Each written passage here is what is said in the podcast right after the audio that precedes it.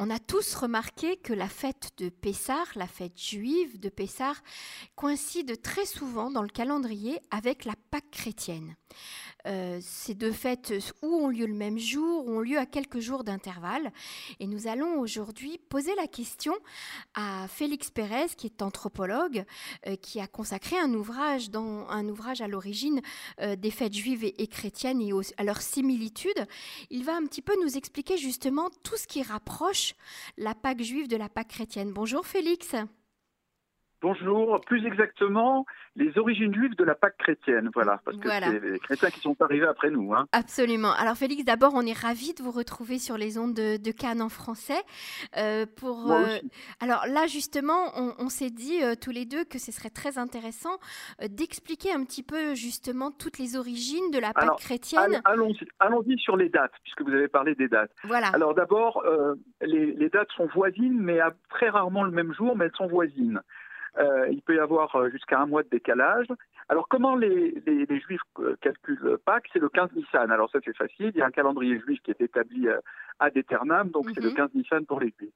Donc, ça, il n'y a pas de problème. Chez les chrétiens, il y a aussi un algorithme de calcul. C'est à peu près le dimanche qui suit... C'est un dimanche, donc c'est toujours un dimanche qui suit la première pleine lune après le vingt et un mars. D'accord ? mmh. C'est le dimanche qui suit, la première pleine lune. Alors, si vous prenez par exemple cette année, le vingt et un mars, euh, il y a eu la première pleine lune, ça a été le euh, quinze Nisan, donc ça a été le dimanche dernier, d'accord ? Et donc, la première pleine lune qui suit, la, la, la, le premier dimanche qui suit cette pleine lune, c'est donc ce dimanche qui arrive, le quatre avril. Tout à fait. Donc, euh, Pâques chrétienne va tomber le quatre avril, mmh. euh, alors que chez nous, c'est tombé là, quelques jours avant. Voilà. Alors, ça peut tomber euh, jusqu'à un mois d'intervalle, parce que le, le calcul, ça donne à peu près le quinze Nissan, comme vous le voyez, sauf quand les Juifs font le mois d'intercalaire, qui les amène à rajouter un mois supplémentaire tous les trois à quatre ans. Et donc, à ce moment-là, il y a un décalage qui peut aller jusqu'à un mois. Alors, euh, les dates... Euh, Les, les dates maximum, ouais. euh, au plus tôt chez les Juifs, c'est le vingt-deux mars, au plus tôt chez les chrétiens, c'est le vingt-six mars. Et chez les deux, le, le, au plus tard, c'est le vingt-cinq avril. Très bien. Voilà, et... Donc, voilà. on, on reste un petit peu dans, vraiment dans la même période. Alors, au niveau des textes fondateurs, euh, qu'est-ce qu'on, quel est le contexte exactement qu'on pourrait euh, décrire autour euh, de, de la fête de, voilà. alors, de l'origine alors, de la Pâque les, chrétienne, les fêtes... en fait? Les deux fêtes sont proches. Regardez déjà le nom, Pâques et Pâques. Alors au départ, elles avaient le même nom, P A Q U E. On faisait ça Pâques. Et ensuite, les chrétiens ont voulu se, se démarquer et ont rajouté un S à la fin, mm-hmm. au seizième siècle, entre le quinzième et le seizième siècle. Mm-hmm. Mais jusqu'à longtemps, ça s'appelait Pâques chez les chrétiens aussi. Et Pâques, ça vient du, grec, du grec Pascha, qui vient du latin Pascha, qui vient de l'hébreu Pessah. Mm-hmm. Et Pessah, c'est quoi? Donc c'est étymologiquement Pâques chrétienne, c'est Pessah. Euh, le Pessah biblique, et le Pessah, c'est... Euh, le, le, l'ange de la mort qui est passé sur les maisons, ouais. et qui a épargné les premiers-nés euh, juifs, qui n'a touché que les premiers-nés chrétiens lors de la dixième plaie, qui a permis la sortie d'Égypte. Mm-hmm. Donc ce Pessah, c'est le sacrifice de l'agneau pascal par les familles juives qui leur a permis d'épargner leurs premiers-nés et qui leur a permis de sortir d'Égypte. Voilà. Tout à fait. Euh, Alors ça, c'est côté hébraïque. Côté juif, alors on a Jésus et ses douze apôtres. Côté, côté chrétien, côté chrétien. Côté chrétien, Jésus, pardon, côté chrétien, Jésus et ses douze apôtres vivent à l'époque du Temple, donc sont complètement baignés de, cette, euh, de ces textes juifs et de ces rituels juifs. Mm-hmm. Ils font aussi le Seder qu'on faisait à l'époque du Temple, qui n'est pas exactement notre Seder à nous. À l'époque du Temple, les Juifs ne faisaient pas exactement notre Seder, puisque le temple était là, il y avait le vrai sacrifice pascal qu'il n'y a plus aujourd'hui, mais mmh. un Seder assez voisin, cela dit. Et euh, donc tous ces gens-là, Jésus et ses douze apôtres, étaient euh, baignés dans ce contexte, euh, dans ce contexte-là. Voilà. Euh... Alors justement, on se rappelle très bien euh, ce, ce, ce tableau magnifique et très célèbre où on voit Jésus voilà. à une table de Seder de Pessah, euh, entouré voilà. des apôtres. Le, la Cène. Alors absolument. Ce tableau s'appelle La Cène d'ailleurs. La Cène. Le, le premier texte fondateur de, de la Pâque chrétienne, euh, c'est la Cène, ce fameux repas. Mm-hmm. Euh, alors évidemment, tout, tout montre dans le texte que c'est un repas de Seder. D'abord, chez Jean, euh, il charge les gens de faire les préparatifs d'achat pour le repas, il lave euh, les gens avec une bassine et de l'eau. Euh, euh, ils, boivent, ils, boivent le, ils boivent le vin aussi, le vin est mentionné, je crois. Non, non, ça c'est chez Jean, doucement. Il y a plusieurs évangiles, hein, il y a quatre évangélistes. Jean, il s'arrête là. Il y a le pain sans levain chez Jean. Mmh. Maintenant, tous les autres évangélistes, eux, sont plus précis. On est vraiment dans, dans le Seder pour tous les autres. On distribue le pain, on boit la, plusieurs coupes de vin, comme dans le Seder, quatre coupes. Donc, dans le Seder, là, on évoque plusieurs coupes de, pain, de vin. On trempe les mains dans le plat, euh, comme on trempe les, les herbes amères, le maror, avec les mains dans le, dans le saladier. Mmh. Euh, et dans la troisième coupe, nous, c'est une coupe de l'Alliance. Et dans le, les évangiles, c'est le, Jésus parle du sang de l'Alliance. Et puis, il y a ensuite, il y a encore le pain qu'on mange juste avant euh, une coupe, mmh. euh, la dernière coupe qui est mentionnée dans les évangiles, un peu comme on mange, nous, l'afikoman, c'est-à-dire le dernier morceau de matzah qu'on a le droit de manger avant le dernier kidouche. Mmh. D'accord ? Mmh. Et après, ils vont dire des psaumes. Alors, c'est très rare, il n'y a aucun repas où on dit des psaumes. Or, dans le, le Seder de Pessah, on dit les psaumes du Hallel. Mmh. Et dans la Cène des évangiles, dans le texte des évangiles, on dit aussi des psaumes à la fin du repas, comme chez nous. Et après, ils sortent dehors, comme chez nous. Alors, du temps du Beth Amigdash, on sortait. Mm-hmm. euh, pour la, pour, euh, on avait le droit, à la fin, de, à ce moment-là, avant le Hallel, on avait le droit de sortir dire le Hallel, pour des raisons qui sont expliquées dans la Gemara, que je ne vais pas rentrer, on n'a pas trop le temps. On avait le droit de sortir, et on sortait à ce moment-là. Et en souvenir de ça, quand on, quand on fait le Seder, on dit chefort, on ouvre la porte et on dit chefort. Je ne sais pas si nos éditeurs connaissent, mais voilà. Alors après, il y a eu d'autres significations qui sont arrivées au Moyen-Âge sur chefort avec un autre texte. Mais à l'origine, l'ouverture de la porte de chefort, c'était pour se rappeler euh, qu'on sortait. Euh, et les évangélistes sortent aussi dire le Hallel, euh, euh, sortent aussi après le, leur Seder dire le, le, le Hallel dehors. Voilà. Mais le, donc, quel Hallel ils disent les chrétiens, euh, Félix ? Ah bah le même que le, les psaumes qui, qui, disent, euh, qui disent ici, euh, on, va, on va y arriver euh, pour la messe du jeudi soir, sont les psaumes du Hallel, hein, exactement ce, ah, les deux premiers du Hallel. D'accord. Dans, okay. Lors de la messe du jeudi soir, mm-hmm. lors de le, de, du texte évangélique, il n'est pas mentionné quel psaume il dit, hein, c'est pas mentionné. D'accord. Okay. Alors, mais tout ça, à quoi ça sert ce repas? C'est pas une fin en soi. En quoi ces deux fêtes sont les plus importantes des deux religions? Pour les, les Hébreux, pour les Juifs, la fête de Pessah, c'est Zecher Litziat Mitzraïm. Mm-hmm. Et si vous regardez le kidouche qu'on fait à chaque fête, à la fête de Soukot, à la fête de à Shabbat, à, à la fête de Shavuot, toujours Rosh Hodesh, on dit toujours Zecher Litziat Mitzraïm. Pourquoi? C'est parce que c'est grâce à cette sortie d'Égypte qu'on a vu vraiment la puissance de Dieu. Mm-hmm. Et Dieu a créé le, le monde, mais c'est Bereshit, il a permis la sortie d'Égypte. Chez les chrétiens, c'est la fête la plus importante parce que c'est là que se révèle Dieu. Alors Dieu, c'est Jésus, le Fils de Dieu envoyé sur terre, et c'est pour eux le Fils de Dieu. Il arrive, donc il euh, va subir un martyr, il va être crucifié le vendredi, et il va renaître le dimanche. Donc le jeudi, il y a ce repas, qui est le repas du Seder, de, de la Pâque. Le vendredi, il y a le procès et la crucifixion. Et c'est pour eux un sacrifice qu'il fait pour l'humanité, pour racheter le péché originaire, le péché originel. Les Juifs ne croient pas au péché originel, les chrétiens, oui. Mm-hmm. Et après sa mort, on n'a plus besoin de la loi et des mitzvot, on n'a plus besoin que de la foi en Jésus. Sa mort rachète tout, la loi devient inutile, mm-hmm. et c'est la foi en Jésus qui sauve. D'accord. Et donc sa résurrection. Voilà. Alors on a euh, un parallèle, le sacrifice du bélier qu'on fait, nous, le Pessah, c'est, eux reprennent, c'est le sacrifice de Jésus. Notre sortie de l'esclavage, c'est leur sortie du péché originel. Nous, on a aussi Raga Aviv, la fête du printemps. Chez eux, c'est la renaissance de Jésus. Nous, on a la renaissance de, de la vie, le mmh, printemps. Mmh. Et on a la fête des prémices, qui est, pour eux, une nouvelle alliance. Donc, on voit tous les parallèles qui ont été repris, euh, qui ont été repris euh, mmh. du judaïsme. Mmh. Alors, il y a aussi les rameaux. Une semaine avant Pâques, ils fêtent les rameaux. Hein, donc, le, à, quoi on pourrait, euh, à quoi on peut rapporter ça, euh, euh, les rameaux? Ah, les rameaux, à Soukot, parce qu'ils disent « Hosanna, Hosanna », comme nous on dit « Oshiana ».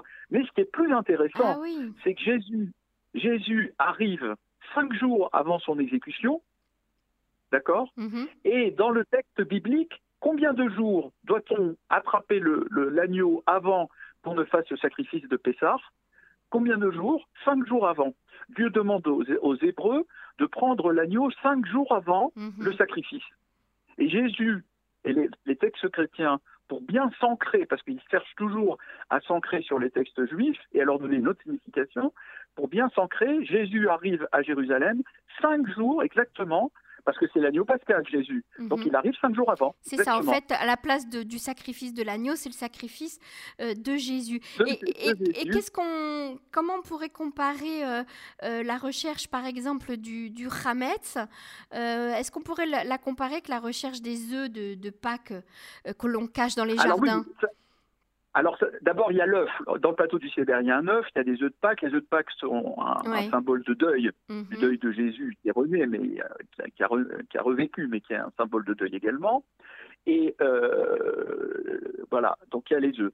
Alors nous, les enfants, cherchent euh, le Hametz, des petits bouts de, de matzah qu'on, qu'on cache quelques jours euh, la veille du, du Seder. Mm-hmm. Chez les chrétiens, c'est le dimanche, euh, on, on cache des œufs de Pâques dans le jardin et les enfants doivent les chercher. Mm-hmm. Alors, est-ce qu'il y a une analogie ? Il n'y a pas d'analogie euh, explicite théologique, disons, mais on pourrait, euh, avec un clin d'œil, là je limite ça à un clin d'œil, mm-hmm. euh, alors que jusqu'à présent, ce n'était pas des clins d'œil. Là, on pourrait limiter ça et regarder ça comme un clin d'œil. Mais c'est quand même frappant comme analogie. Tout à fait. Ce qui est moins, ce qui est moins un clin d'œil, c'est plus intéressant. C'est, en général, les, les Romains, quand quelqu'un était crucifié, pour l'achever, pour qu'il ne souffre pas trop, trop longtemps, c'était quand même pas des sadiques, euh, on lui brisait le genou.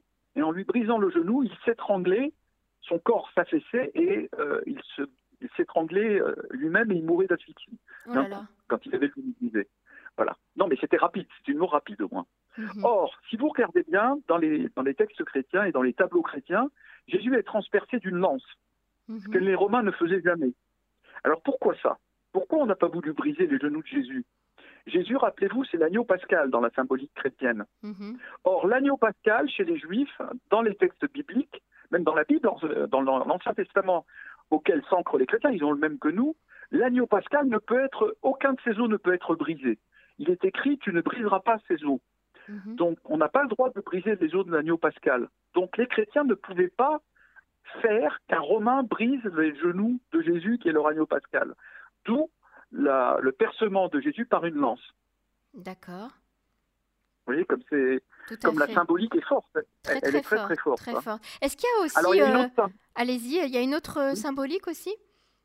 Oui, il y en a plusieurs. Il y a par exemple, Isaac euh, échappe à son sacrifice le quinze Nissan dans les textes juifs. Mm-hmm. Il arrive sur son âne, hein, l'âne d'Abraham et d'Isaac.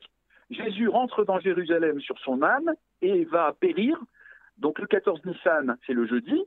Hein, et va périr le vendredi, donc quinze Nissan, comme le sacrifice d'Isaac. Ah oui. Vous voyez ?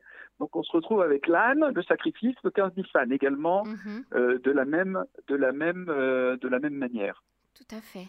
Est-ce qu'il y a une analogie aussi, par exemple, avec l'hostie, euh, qui ressemble un petit peu à, oui. la, à de la matzah, non ? Ah bah, l'hostie, c'est du pain asile, c'est pas à qui ressemble. Bon, vous pourriez manger pendant Pessah de l'hostie si elle était surveillée, parce qu'elle est asime, l'hostie est asime. Mmh. Lors de la messe du jeudi soir des chrétiens, alors on fait la lecture du texte de l'Exode de la sortie d'Égypte, comme par hasard, d'accord ? Mmh. On prend de l'hostie, donc de la, de la, de la, mas, de la matzah, on prend du vin, de, de, du kidouche, on bénit le, le, le prêtre bénit le feu, on rentre avec des chandelles, comme les... bougies euh, de l'abdicatre Hametz ou non, les bougies juives en général, on a eu des bougies pour ah euh, oui bien sûr, le principe d'allumer une bougie, euh, tout à fait, c'est un rituel euh, très très classique, voilà. Ouais. Mm-hmm. Très classique, voilà. Et donc ça, c'est la messe du jeudi soir et très très codifiée euh, chez les chrétiens. Donc on a, on voit encore euh, les symboliques sont innombrables, hein. je, je vous en ai donné euh, quelques-unes, et, peut- et puis ça c'est pareil pour pour, pour toutes les fêtes, hein. euh, Pour toutes les fêtes chrétiennes, on a des... C'est des passionnant, euh, c'est passionnant cette, cette Alors, si vous, si similitude. Encore quelques minutes, on, oui, bien sûr, allez-y. Si on a encore quelques minutes, on peut rentrer sur les dates.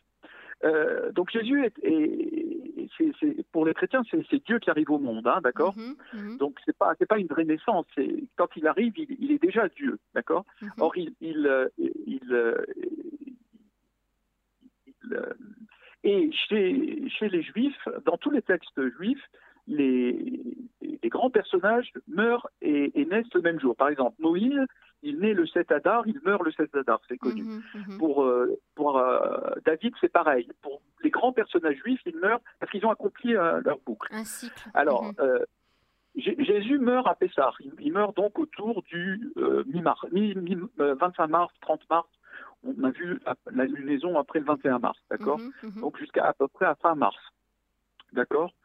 Or, euh, il doit euh, mourir à cette date-là. Donc, il doit naître à cette date-là. Or, sa naissance, euh, pour Jésus, comme il, il naît comme Dieu, dès qu'il arrive, il est Dieu, il arrive dans le ventre de sa mère. Donc, c'est quand il est conçu qu'il est né, on peut dire. C'est ah, pas sa naissance quand il est né. C'est pas sa naissance à, à Noël, donc pas, pas, pas Noël. Non, mais c'est pas, c'est pas un homme. Mmh. C'est mmh. Euh, un Dieu. Donc, quand il arrive, donc il est conçu. Il arrive dans le ventre de sa mère neuf mois avant, donc il est conçu dans le ventre de sa mère autour du vingt-cinq mars. Ah oui, et donc d'accord. vingt-cinq mars plus neuf mois, on arrive au vingt-cinq décembre. Ah oui. Et on arrive mmh. à trouver comme ça, en... il y a plusieurs symboliques du vingt-cinq décembre, il y a le solstice d'hiver, et cetera. Il y a plusieurs symboliques. Mais il y a une symbolique juive très forte au vingt-cinq décembre, qui est celle-ci. C'est que Jésus naît, entre guillemets, et meurt le même jour calendaire, comme les grands personnages juifs. Tout à fait. Et on arrive à trouver comme ça une origine juive du vingt-cinq décembre, mmh. parmi d'autres symboliques, car il y a plusieurs symboliques. Alors donc, si je comprends bien, les, les racines de la fête de Pessah, de la fête chrétienne, de la fête de Pâques, euh, euh, elles sont très très fortes et, en, et, et, et, et, et elles sont, euh, je veux dire, euh, on, elles, elles sautent aux yeux, hein, elles ne sont pas cachées. Euh, Écoutez, les, tout, si... tout le christianisme, tout, tout le, tous les textes chrétiens, on peut les prendre un par un, sont ancrés soit sur les textes de la Bible, soit sur les textes du Midrash, mmh. mais ils ont une signification différente. C'est-à-dire que les chrétiens reprennent les textes d'Isaïe et leur font dire autre chose, et le, donc eux disent que nous, on ne sait pas lire nos textes, nous, on les lit avec le Talmud, mmh. et eux lisent leurs textes, nos textes, eux lisent mmh. nos textes, mmh. avec le Nouveau Testament, ce qu'ils appellent le Nouveau Testament, ce qui est une lecture complètement différente. Mais leur rituel, le plus souvent est ancré sur le nôtre, avec une signification. Vous avez vu, Pessah, c'est une signification complètement différente. Mais c'est, c'est très ancré sur le nôtre. Alors, Maintenant, est-ce il que... y a des rituels à eux spécifiques. Est-ce que, est-ce que la suite, après Pessah, quand nous, par exemple, on, on décompte le Homer et, et qu'on arrive jusqu'à euh, Shavuot, euh, est-ce que, par exemple, eux, il y a la Pentecôte et l'Ascension qui vient aussi juste après Pessah? Alors, ils ont la Pentecôte, qui, ils ont la Pentecôte effectivement, qui est, qui est après Pessah, à peu près une cinquantaine de jours, absolument. Donc, euh, ils ont ça. Par contre, le Homer, ils ont quelque chose d'amusant, c'est-à-dire qu'ils comptent une sorte de... Le calendrier de l'Avent, c'est exactement le, le Homer, mais c'est avant, avant le vingt-cinq décembre, entre le premier décembre et Noël, d'accord ? Ah oui. Y a, ils ont des petits calendriers. À, nous, oui, on a oui, des calendriers de Homer avec quarante-neuf fenêtres. Mm-hmm. Eux, ils ont des calendriers de l'Avent. D'ailleurs, si vous prenez deux calendriers de l'Avent, vous faites un calendrier de l'Homer. Moi, j'ai déjà mm-hmm. fait ça souvent. Mm-hmm. C'est très amusant que les deux calendriers de l'Avent, pour les enfants, ça les fait rire. Et donc, vous avez deux... Les calendriers de l'Avent, c'est vingt-quatre fenêtres. Et euh, tous les jours, ils ouvrent une fenêtre. Et ils arrivent jusqu'au vingt-quatrième jour, l'arrivée de Noël. D'accord. Et nous, pareil, entre, entre Pessah et Shavuot, on compte quarante-neuf jours. Et jusqu'à du premier au quarante-neuvième, on arrive avec deux calendriers de l'Avent. Donc, on arrive au, au, et, au jour et, du don de la loi. Et l'Ascension, euh, chez les chrétiens, elle, on peut dire qu'elle correspond ou qu'elle prend son origine euh, dans Shavuot ou pas ? Non, c'est trente jours. Alors, l'Ascension, c'est trente jours après. C'est... La Pentecôte, ce serait un, un autre sujet. Si vous voulez, on pourrait D'accord. faire un autre sujet sur on l'Ascension. On fera un sujet sur la Pentecôte et, et, et sur, euh, sur Shavuot, Parce en tout cas. Nous amène à... Ce sera plus long, oui, ce sera plus long. Il faudrait traiter d'autres sujets, voilà. Ce serait... Mais disons qu'il y a beaucoup de choses. Il y a le quinze août, euh, il y a ah, surtout la Chandeleur, il y a euh, la crèche, la crèche chrétienne, euh, la ah Chandeleur, ouais. c'est, c'est, c'est passionnant juif, tout ça. C'est passionnant. Les crêpes, les crêpes de la, les crêpes de la Chandeleur, c'est absolument juif, euh, euh, voilà, c'est très bien, c'est très très, ben, c'est en tout cas, on, oui, on en profite ensemble, Félix, pour souhaiter de bonnes fêtes de Pâques à nos amis euh, chrétiens qui nous écoutent. Absolument, absolument. Et puis euh, une bonne continuation de Rol à Moed, Pessah pour euh... bonne fête de Pessah, bonne fête de Pessah à nos amis juifs parce que c'est absolument, pas fini, hein, c'est pas le... terminé. Encore, on, va, on arrive à la deuxième partie.